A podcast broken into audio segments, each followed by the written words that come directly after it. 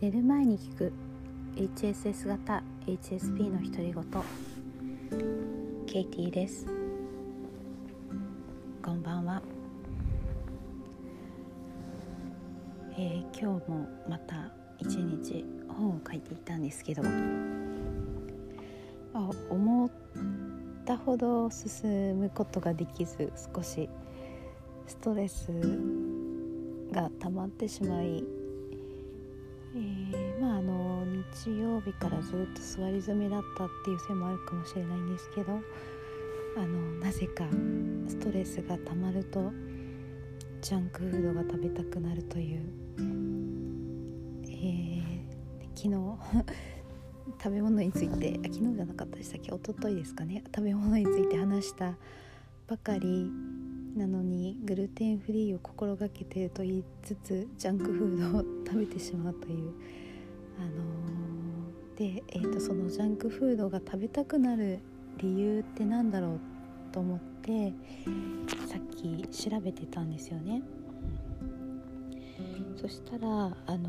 ー、副腎疲労っていう、えー、アドネラアドレナルファティッグっていうあの症状があってそれがあのストレスがたまるとあの脳特に脳のストレスですかねあのたまたまると、えー、ホルモンの分泌量が不安定になって副腎というところが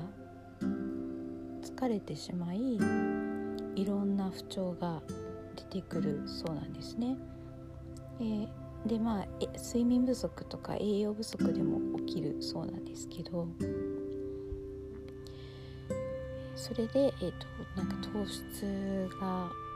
多いものが食べたくなるっていう理由があるそうなんです。まあ、理由があっても食べたくないんですけどあの食べた時はもちろん美味しくていいんですけどその後がやっぱりあの怖いんですよね。その後肌荒れが起きたりとかあの集中できなくなったり眠くなったり、えー、イライラしたりするのが怖いので、まあ、あまり食べたくはないんですけど食べたくなってしまう理由は何だろうって思って調べたら判明したのでそれを、えーと、パーソナルトレーニングしている、えー、コーチに送りました。そのインストラクターの方ですねそしたらあのその方も今ポテトチップス食べ終わったところです みたいな感じであの謎の深夜のやり取りをして、えー、でそこに、ま、あのもう一つ書いてあったのが運動するとストレスを感じづらくなるっていう効果があるそうです。っていうのもあってそれをあのジムのトレーナーに送ったんですけど、えー、そうですねちょっとまだまだ本を書くのは続くので気をつけたいと思います。で今日はですね、あ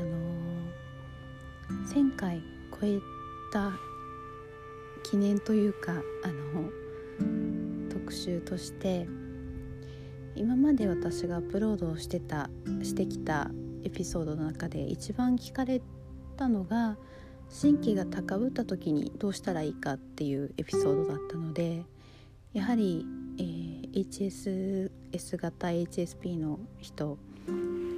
神経が高ぶってしまって眠れないとか落ち着かないっていう経験が多いんだなと思って、えー、ちょっとその話をしたいと思います。で、えーと、あまりここで宣伝してこなかったんですけどあの HSS 型 HSP カウンセラーの、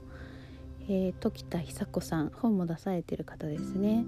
えーと、彼女のポッドキャストの方にも私出演というか声であの出演していましてであの時田さんがプラス K シリーズっていうことでケイティさんとのおしゃべりみたいなシリーズで出してくださってるんですけどその収録をした時に私の方もなんかあのその神経が高ぶった時に眠れない時ってどうしたらいいんですかっていうあのことを時田さんにも聞いてでやっぱりあの私たち2人とも似たような、えー、解決まではいかないんですけどちょっとこれをすると少し良くなるかなっていうのがいくつかあったので今日はその話をしてみたいと思います。でまず1つ目はですねあの、ま、くたくたの時にくたくた度にもよるんですけど外に出るっていうことであの、まあ、時田さんの場合は深夜の街で、まあ、あの女性なので危なくないところでだったらちょっとコンビニに行って何か別にすごく必要なものでもないけど買って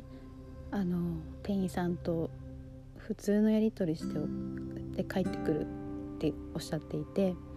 なんかこのコンビニの光を見るとホッとするっておっしゃってたんですね。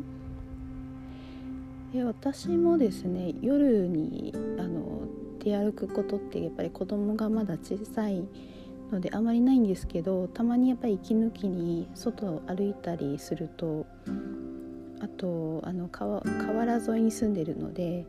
河原の向こう側のマンションの光とかを見るとなぜかホッとするんですよね。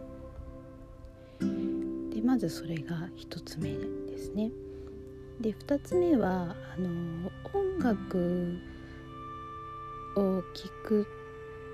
っていうよりはラジオを聴くのがいいみたいで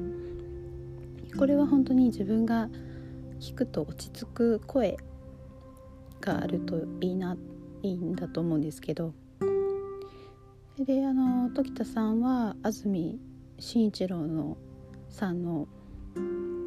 ラジオ番組をよく聞かれるそうなんですね。で私は以前もお話ししたと思うんですけど心屋仁之助さんのポッドキャストを結構聞いてました。で最近はあの武田双雲さんのあのノートの音声ノートを聞いたりとかあとクラブハウスによく出てくるので聞いたりしています。とですねあの足を動かすのがいいそうなんですよね、まあ、だから散歩さっきの散歩したりっていうのもいいと思うしあとはあの踏み台昇降的な動かし方とかあとヨガ的なストレッチでもいいと思うんですけど少し気分が変わるかもしれません。であと最後はあれですねこの間もお話ししたその栄養素的な問題特にビタミン剤とかヘム鉄特に女性はですねあの隠れ貧血になっていることがそのメンタルの不調も知らず知らず引き起こしていることが多いらしいのでその辺り、えー、気をつけてみる、まあ、あのサプリなので薬ではないのですぐに効果はあの出ないと思うんですけどなんかちょっと以前と違うなっていう感じからあのだんだん変わってくるかもしれません。私はそんな感じでした。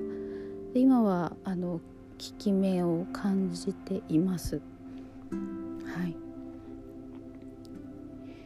ですね。あの一応1000回再生を超えた記念ということで今日は神経が